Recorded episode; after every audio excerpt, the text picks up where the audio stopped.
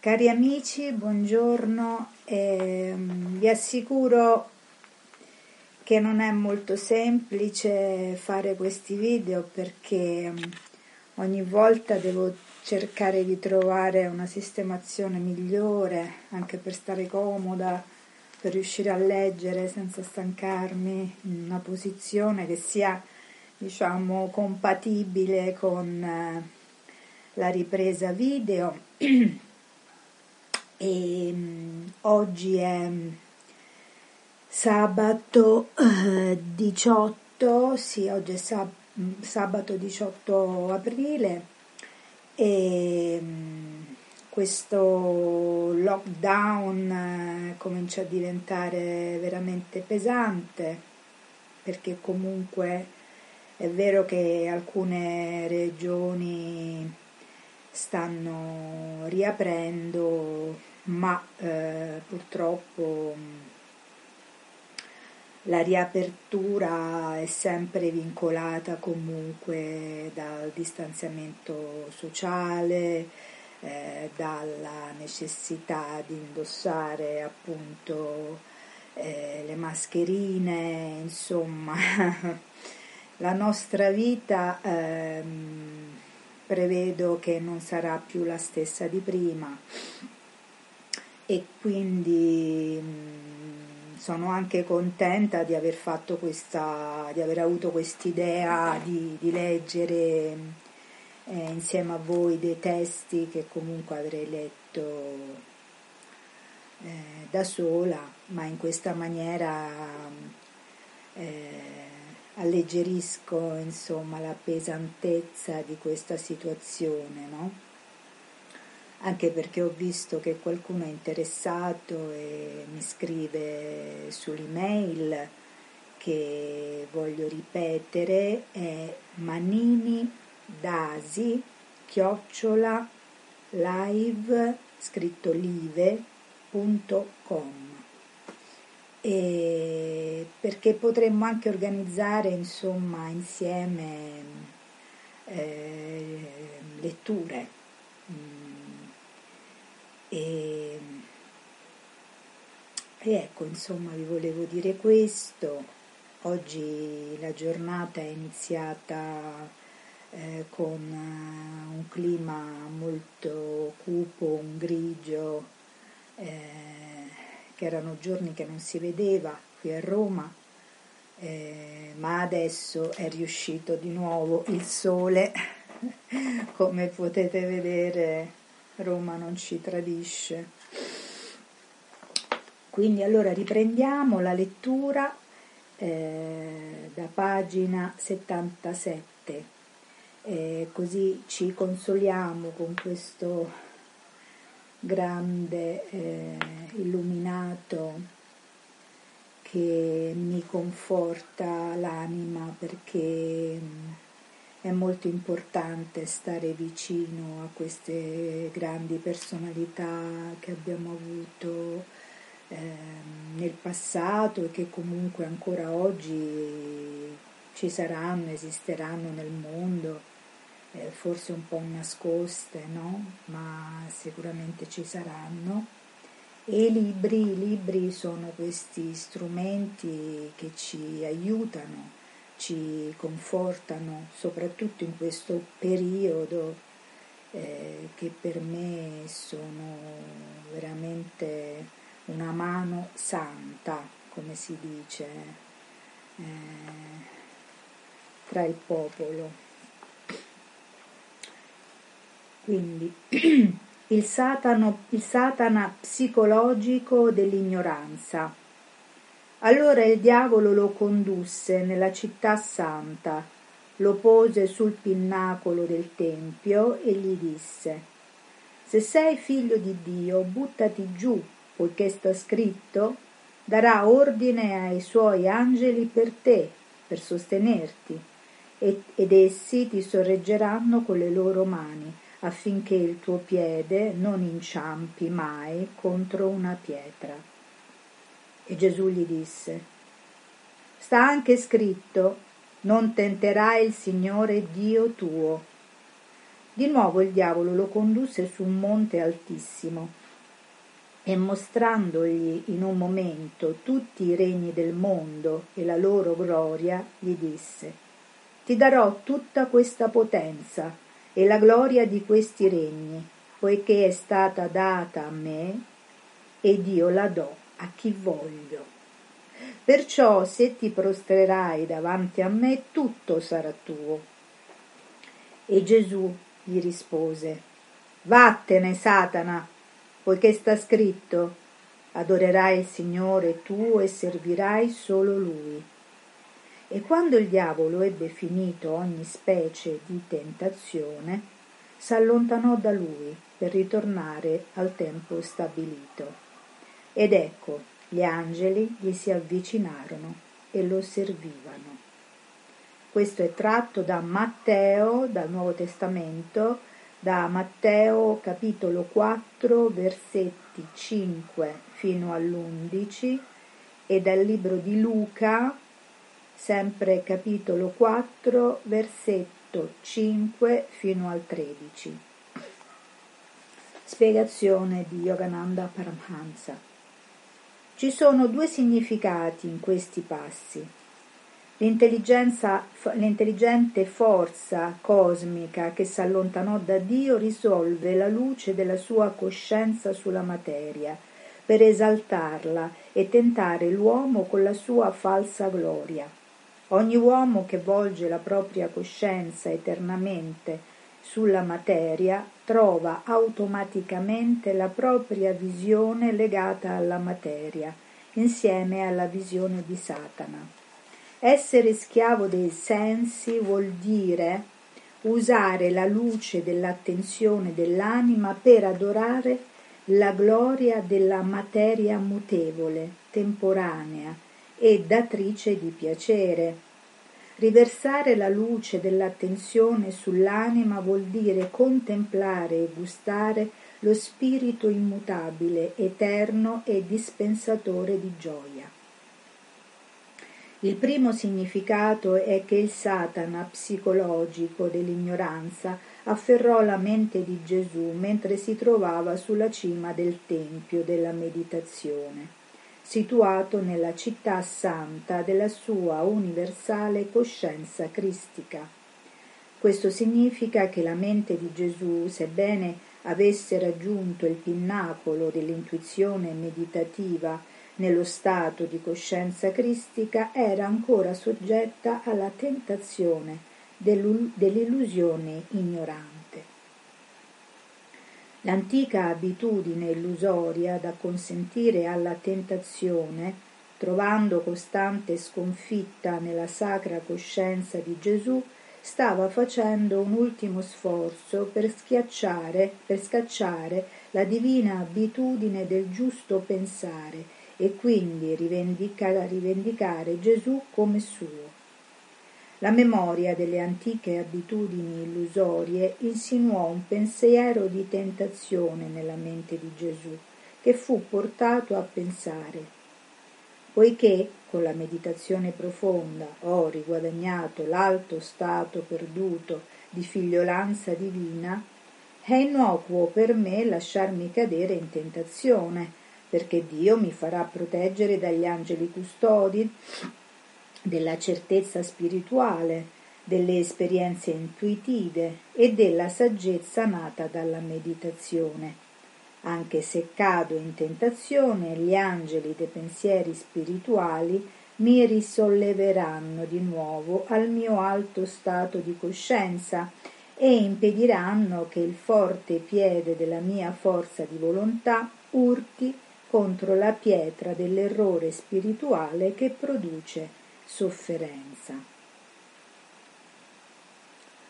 La migliore abitudine spirituale vinse e Gesù rispose con il pensiero alla tentazione dentro di sé.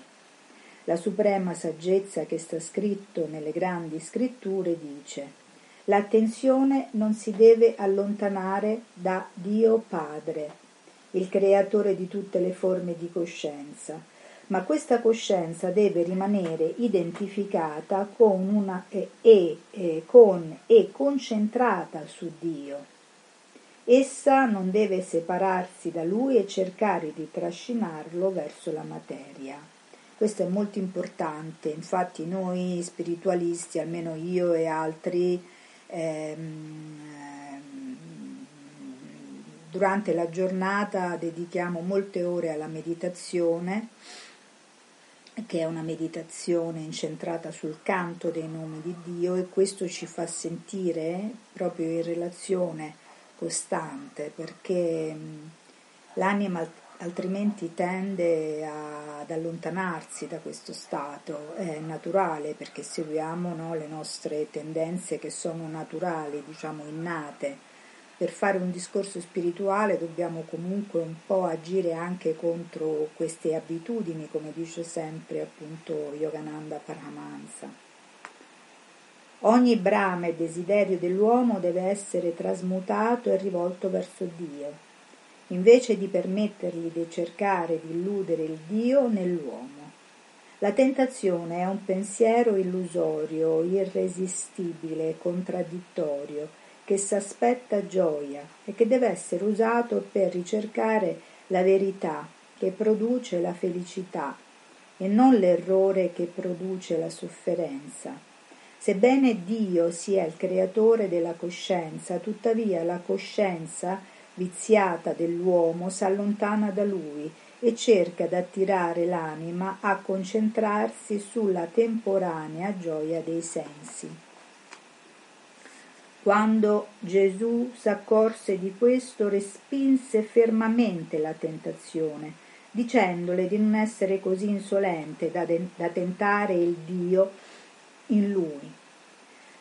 Di nuovo la tentazione psicologica seguì Gesù fino al suo stato d'autorealizzazione alto come una montagna e in una fulminea visione mentale gli mostrò tutta la potenza e la gloria temporanea che i possessi materiali avrebbero potuto dargli e così lo allettò con il pensiero. Ti darò tutta questa potenza e ricchezza Inoltre l'illusoria abitudine psicologica gli fece sentire d'avere completo dominio su tutte le cose materiali temporaneamente glorificate e d'avere il potere di dargli il godimento di tutti gli oggetti materiali, se soltanto egli fosse caduto dal suo alto stato d'autocontrollo e felicità nello spirito giù fino al godimento dei sensi. Qui è molto chiaro. Anche se stabilito in un alto stato di coscienza per mezzo della meditazione profonda, un superuomo è ancora soggetto alla tentazione delle memorie prenatali e postnatali dei piaceri dei sensi, che al posto della faticosa ma permanente gioia dell'autocontrollo e della meditazione promettono ogni tipo di piacere facilmente ottenibile. E questo spiega perché tutti i nostri importanti eh, santi realizzati comunque eh, non smettessero mai di pregare. Eh, devi costantemente mantenere. Il senso del gusto non fu dato per creare ingordigia e indigestione mangiando troppo ma per scegliere gioiosamente il giusto cibo che serva a sostenere il tempio di Dio che sarebbe il nostro collo. Mangiare solo per il piacere del gusto produce ingordigia, schiavitù, indigestione e morte. Mangiare per sostenere il tempio corporeo dell'anima produce autocontrollo, lunga vita, salute e felicità. Sì, perché per l'orientale in genere il corpo è eh, il tempio, cioè il corpo è il tempio di Dio, cioè Dio sta e presente in ogni corpo. I sensi mi furono dati per servirmi, pensò Gesù, e non furono fatti perché io provvedessi al loro insaziabile appetito come un uomo non può soddisfare la propria fame sfamando qualcun altro, Così l'anima non può essere felice provvedendo all'appetito naturale dei sensi. Quando l'illusoria abitudine psicologica terminò di tentare Gesù con le memorie delle abitudini materiali prenatali e postnatali, l'illusione dell'abitudine mortale se ne andò, almeno per un po' di tempo, facendo nascere il sentimento di vittoria per la buona abitudine. La partenza di Satana fino al tempo stabilito indica lo stato trascendentale di fermo autocontrollo, quando il devoto si innalza oltre lo stato di scontro con il male. Non appena scomparve la mortale abitudine illusoria, gli angeli dell'intuizione, della calma, dell'onniscienza e dell'autorealizzazione si manifestarono nella coscienza di Gesù per servirlo con la gioia e la felicità eterna. Abbiamo finito un altro paragrafo e iniziamo un altro a pagina 81 di questo testo che stiamo leggendo da un po' di giorni. Gesù l'agnello di Dio e Giovanni il Battista l'occhio spirituale. Questa è la testimonianza di Giovanni, quando i giudei mandarono sacerdoti e leviti da Gerusalemme per domandargli Chi sei tu? Ed egli gli confessò e non negò, ma confessò Non sono io il Cristo. Non sono io il Cristo. Allora gli chiesero Chi dunque sei tu? Elia? Ed egli rispose non lo sono. Sei tu il profeta? Rispose, no. Allora gli dissero, chi sei tu? affinché possiamo dare una risposta a coloro che ci hanno mandato. Che dici di te stesso? Ed egli rispose, io sono voce di uno che grida nel deserto.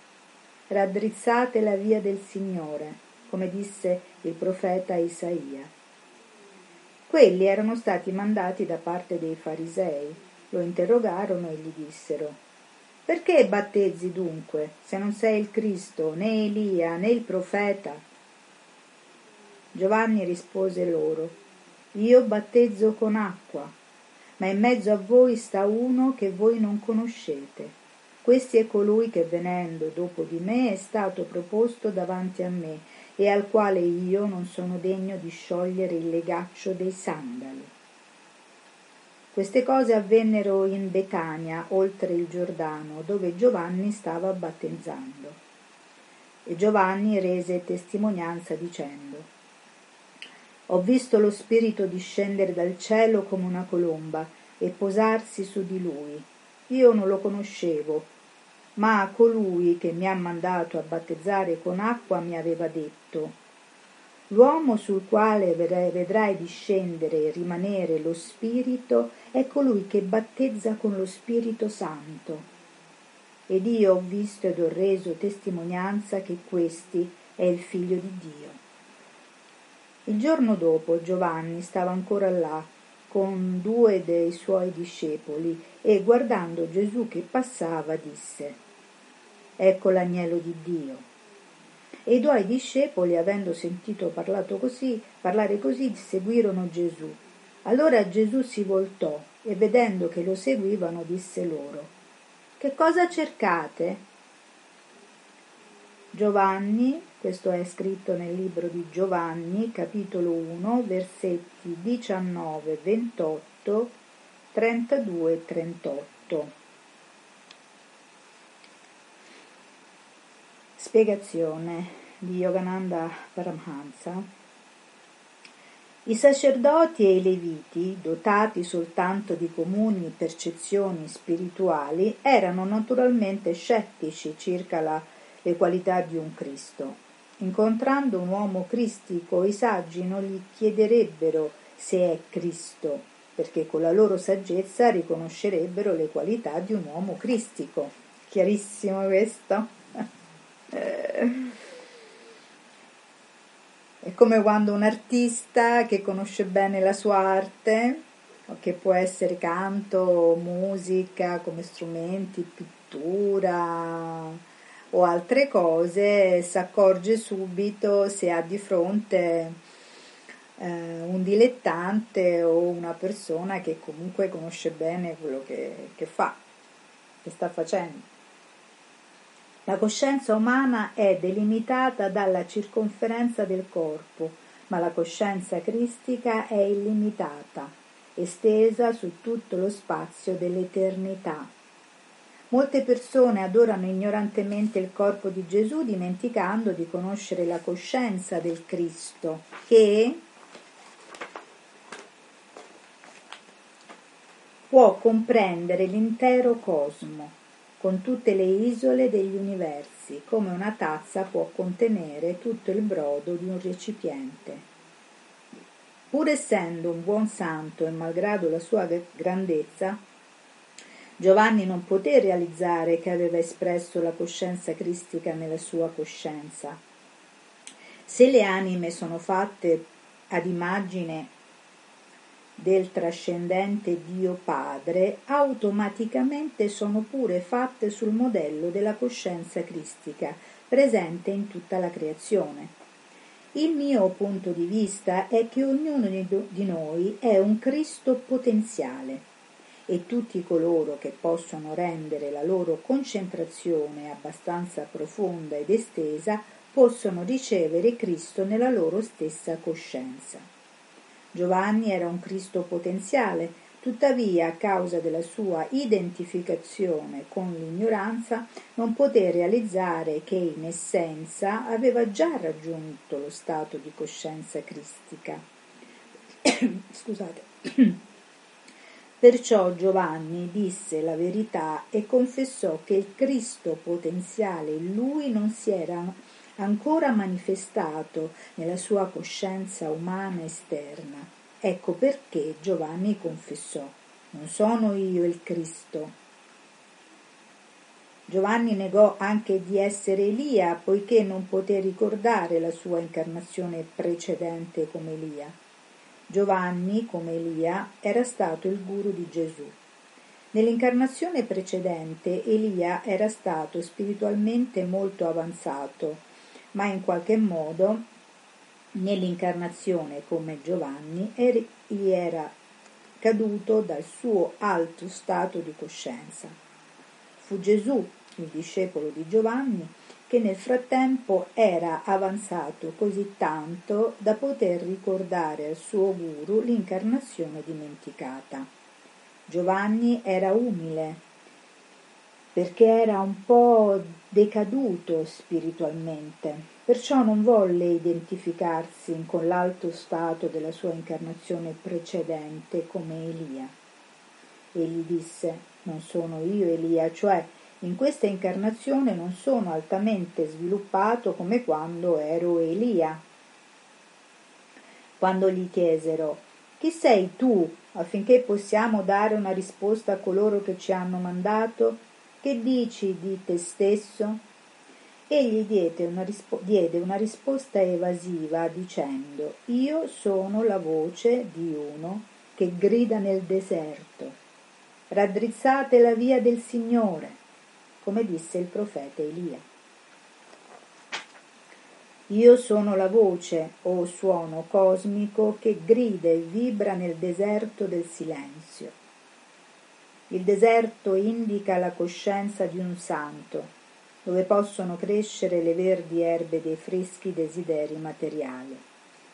Il santo rende la sua anima arida affinché Dio possa penetrarvi senza ricevere resistenza dalle erbacce e dai rovi dei desideri materiali. E quando Giovanni, nel deserto del silenzio, udì l'onnisciente suono cosmico dentro di sé, di sé, allora sentì la saggezza intuitiva comandargli in silenzio. Raddrizzate la via del Signore, manifestate il Signore, la soggettiva coscienza cristica in tutta la vibratoria creazione cosmica tramite il risvegliato sentimento intuitivo che passa per la colonna spirituale eretta durante la meditazione, è un punto importante. Malgrado Giovanni negasse di essere stato sviluppato quanto Elia, tuttavia parlò suo, del suo stato spirituale interiore, che aveva ottenuto la coscienza dell'onnipresente vibrazione cosmica che si espande.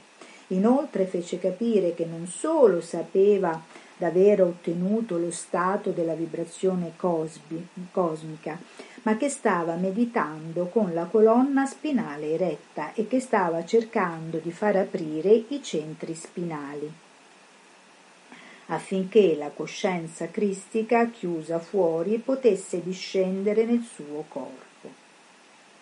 La parola raddrizzare vuol dire anche seguire il diritto sentiero della verità, tramite il quale soltanto l'anima può raggiungere Dio.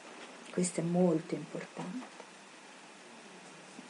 Con grande sottigliezza spirituale Giovanni disse ai sacerdoti di non essere né il corpo di Gesù né Elia, ma di essere l'onnipresente vibrazione cosmica che cercava di sentire la coscienza cristica nel suo corpo. Inoltre Giovanni indicò alla massa delle persone ignoranti che il solo modo attraverso il quale si può ricevere la metafisica e l'onnipresente coscienza cristica è per mezzo di una colonna spinale dritta, con i centri di coscienza ridestati.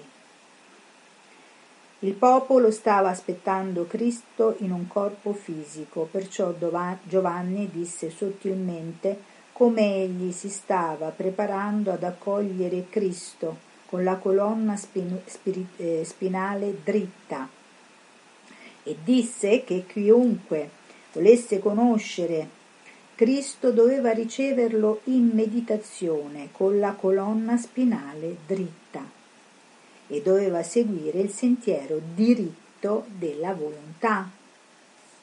Naturalmente l'interpretazione materiale è che Giovanni tagliò la boscaglia dell'ignoranza della gente e aprì un sentiero diritto di verità, affinché altri potessero seguire quel sentiero per ricevere gli insegnamenti di Gesù rivolti a ottenere la coscienza cristica. Inoltre Giovanni stava spiegando che adorare Soltanto il corpo di Gesù non era il giusto modo di riconoscerlo. La coscienza cristica incarnata poteva essere sentita soltanto nella colonna spinale dritta e, astral, e astralmente desta, desta, risvegliata. Giovanni stava educando la gente affinché potesse conoscere la diritta via attraverso la quale poter comprendere e percepire intuitivamente la metafisica coscienza cristica nel corpo di Gesù. Anche il profeta Isaia sapeva che il Signore della finita creazione vibratoria, la coscienza cristica, poteva essere ricevuto solo tramite una desta e diritta colonna spinale in meditazione. Il flusso di forza vitale lungo la colonna spinale e i nervi fa sì che l'uomo percepisca e apprezzi soltanto gli oggetti dei sensi, ma quando le torce dei sensi vengono rivoltate e riflesse sullo spirito, mediante la colonna spinale ridestata, allora si rivela la coscienza cristica. Mettiamoci in una posizione migliore. Ecco proprio per seguire questo insegnamento, tutti gli yogi dell'India pongono la massima importanza nel tenere la colonna spirituale diritta durante la meditazione e nel concentrarsi sul punto tra le due sopracciglia. Sì, perché anche se adesso io non sto meditando nel senso diciamo tradizionale del termine, con la posizione yoga, la, la, le gambe nella posizione del loto, la colonna spinale dritta, eh, che dove riesci poi a percepire proprio lo spirito, no? come sta dicendo adesso lui, però noi adesso stiamo in un certo senso meditando attraverso la lettura, quindi attraverso una meditazione questa legata che mi piace fare appunto con voi perché io la sento come una meditazione eh, che è legata appunto alla parola, perché stiamo ricevendo, no? leggendo, stiamo ricevendo degli insegnamenti attraverso la parola. L'occhio spirituale è una riflessione del midollo allungato, come un interruttore dà luce a due fari di un'automobile, così il midollo allungato porta la corrente nei due occhi fisici, ma rendendo l'occhio singolo, cioè concentrandosi sul punto tra i due occhi, uno può vedere il midollo allungato riflesso in una sola luce. L'occhio spinale e l'occhio midollare sono un'unica e stessa cosa, riflessa tramite i due occhi esterni. Unificando di nuovo gli occhi, la luce diffusa dei due occhi fisici viene vista come l'unico occhio spirituale. Gesù disse, se perciò il tuo occhio è singolo, tutto il corpo sarà pieno di luce.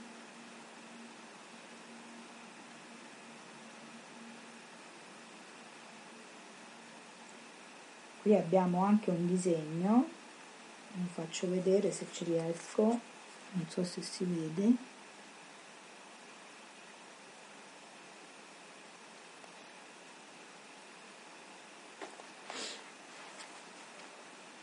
L'attenzione è la conduttrice, è la conduttrice delle nostre correnti vitali e della coscienza. Coloro che avidamente indulgono troppo nel piacere dei sensi del gusto, del tatto, dell'odorato, dell'udito e della vista trovano le torce della loro coscienza e forza vitale rivolte all'esterno, verso la materia. Ma quando là, con l'autocontrollo e la meditazione l'attenzione viene focalizzata sul punto tra le sopracciglia, nel sensorio spirituale, allora la forza vitale e la coscienza cominciano a riversare costantemente una luce rivelatrice sulla coscienza cristica onnipresente in tutta la creazione finita. Ogni aspirante spirituale deve sapere che una schiena curva durante la meditazione offre un'effettiva resistenza al processo di rivoltare le correnti vitali. vitali. Una schiena curva pone le vertebre fuori allineamento e stringe i nervi, rendendo impossibile alla forza vitale rivoltare, rivoltare la sua direzione e scorrere verso l'occhio spirituale e il midollo allungato. Giovanni, Isaia e gli yogi, gli yogi dicono che per ricevere la coscienza cristica da Gesù o da un vero yogi precettore è necessario più di un semplice contatto fisico. Uno deve sapere come meditare con la colonna spiritua- eh, spinale dritta come staccare l'attenzione dai sensi e come mantenerla fissa tra i due occhi sull'altare dell'occhio spirituale, qui, famoso terzo occhio, dove la coscienza cristica può essere ricevuta in tutta la sua gloria. Speriamo che questo video, video stia andando bene perché mi sembra che fa tutto rallentato, non lo so, boh. Le persone mandate dai farisei, nella loro ignoranza, non comprendendo la profondità delle affermazioni di Giovanni, chiesero di nuovo Perché battezzi se non sei il Cristo, né Elia, né il profeta? Questa era una domanda assurda, poiché Giovanni aveva detto loro che aveva udito la voce cosmica e aveva l'autorità di battezzare. Ma nella sua grandezza proseguì dicendo Io battezzo con acqua, ma in mezzo a voi sta uno che voi non conoscete. Questi è colui che venendo dopo di me è stato preposto davanti a me e al quale io non sono degno di sciogliere il legaccio dei sandali. Tuttavia Giovanni realizzò la sua inclinazione verso la materia, l'attaccamento all'insipida carne.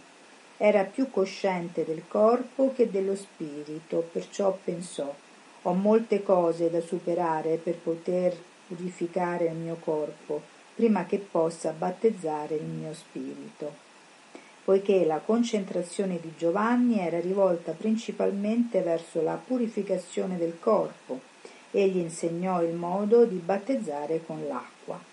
È stato spiegato altrove che pulire il corpo con l'acqua prima di una iniziazione spirituale conduce ad uno stato mentale recettivo dovuto all'effetto calmante e rinfrescante del bagno. Dopo che il corpo è pulito, l'anima deve essere battezzata con la saggezza, il magnetismo, la radiazione spirituale e lo Spirito Santo o le sacre, silenziose e spirituali emanazioni vibratorie provenienti dal precettore. Giovanni sapeva di poter infondere una temporanea influenza spirituale nel corpo dei suoi discepoli mentre Gesù con la sua aurea cosmica poteva battezzare le anime della gente con la saggezza e con le emanazioni vibra- eh, vibratorie eh, cosmiche. Giovanni parla di Gesù come dell'agnello di Dio che toglie i peccati del mondo.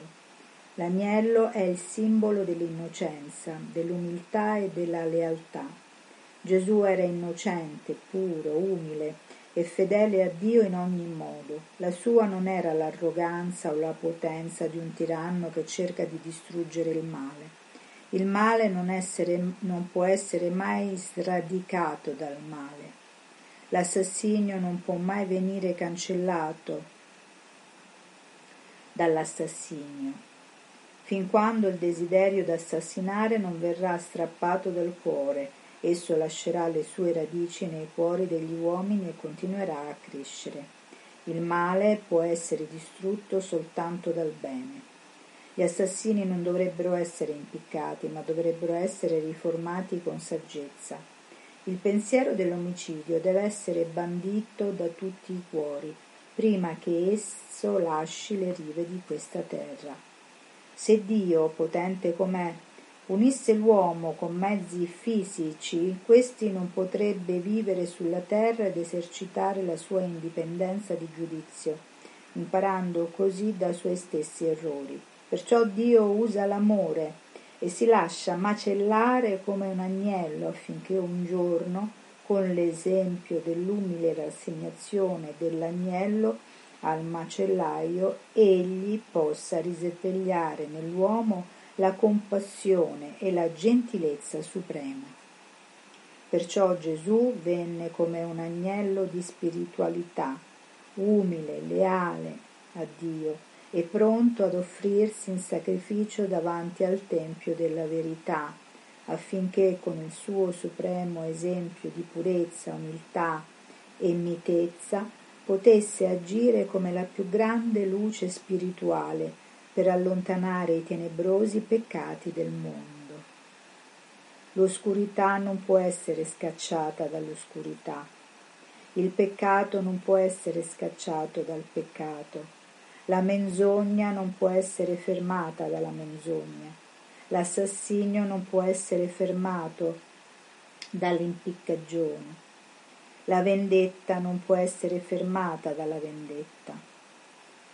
L'oscurità può venire scacciata solo dalla luce, il peccato può essere scacciato solo dalla virtù. La menzogna può essere fermata con esempi di verità. L'assassinio cesserà con esempi di perdono e amore, perché il desiderio dell'assassinio può essere guarito solo dal perdono la vendetta può, essere, può cessare solo con il perdono. Gesù, figlio di Dio, col suo solo esempio, bellissimo.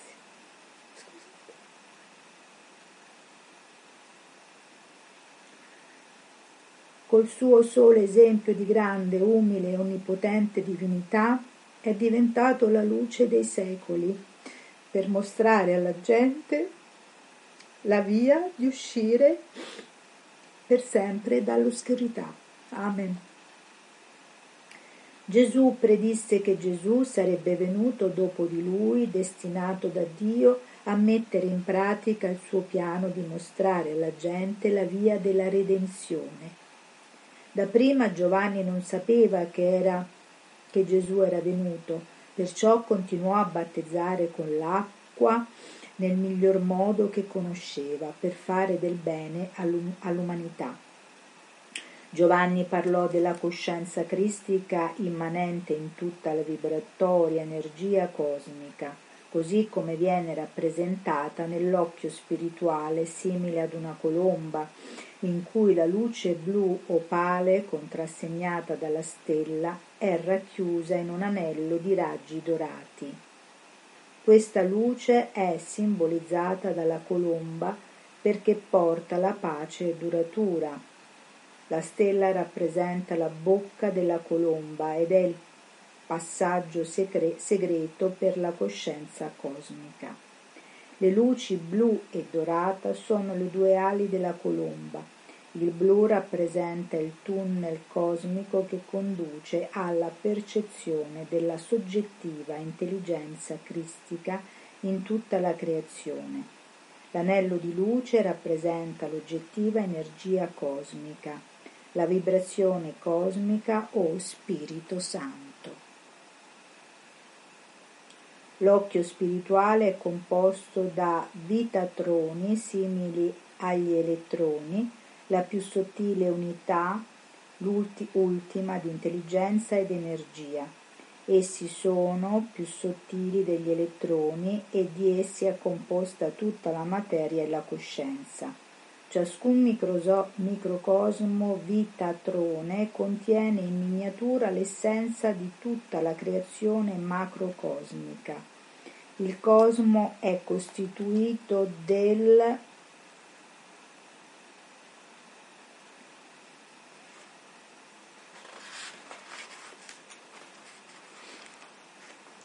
trascendentale Dio Padre, la coscienza al di là di ogni creazione, di Dio Figlio, la coscienza del Padre riflessa nel grembo dell'energia cosmica come l'unigenita, la sola riflessa coscienza cristica, e dello Spirito Santo, o vibrazione cosmica.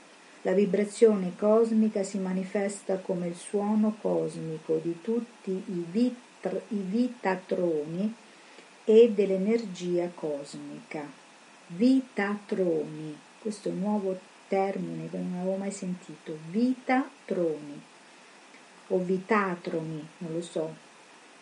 Microsco, microsco, microcosmicamente ciascun vitatrone e l'occhio spirituale dell'uomo è composto di Dio Padre, del Figlio e dello Spirito Santo, ovvero della trascendentale coscienza cosmica, della coscienza cristica e della vibrazione o energia cosmica. Perciò Giovanni disse Ho visto lo Spirito discendere dalla sua dimora di beatitudine celeste sotto forma di un microcosmico occhio spirituale e posarsi su Gesù. Il il telescopico occhio spirituale di Gesù fu così aperto e quindi poté percepire le manifestazioni macrocosmiche della coscienza cosmica, della coscienza cristica e della vibrazione cosmica. L'uomo comune con i suoi occhi fisici vede soltanto il proprio corpo e un piccolo pezzo di terra alla volta, ma ogni uomo come Gesù può vedere la colomba spirituale posarsi su di sé, su di sé cioè mediante il suo telescopico occhio spirituale può vedere tutto il regno dell'energia cosmica e la coscienza esistente dentro e fuori di essa. Mediante la vibrazione cosmica lo Spirito aveva istruito Giovanni a battezzare la gente con l'acqua. Quindi lo stesso Spirito mostrò a Giovanni il mistero del battesimo con lo Spirito. L'uomo sul quale vedrai discendere e rimanere lo Spirito è colui che battezza con lo Spirito Santo ed io ho visto e ho reso testimonianza che questi è il figlio di Dio. Ogni uomo che può vedere il proprio occhio spirituale non temporaneamente ma continuamente e tramite esso può vedere lo spirito onnipresente può, può battezzare altre persone con l'onnipresente sacro magnetismo cosmico e cioè lo Spirito Santo. Vedere semplicemente la luce o mostrare ad altri la luce dell'occhio spirituale non è sufficiente. Attraverso l'occhio spirituale uno deve essere in grado di percepire lo spirito.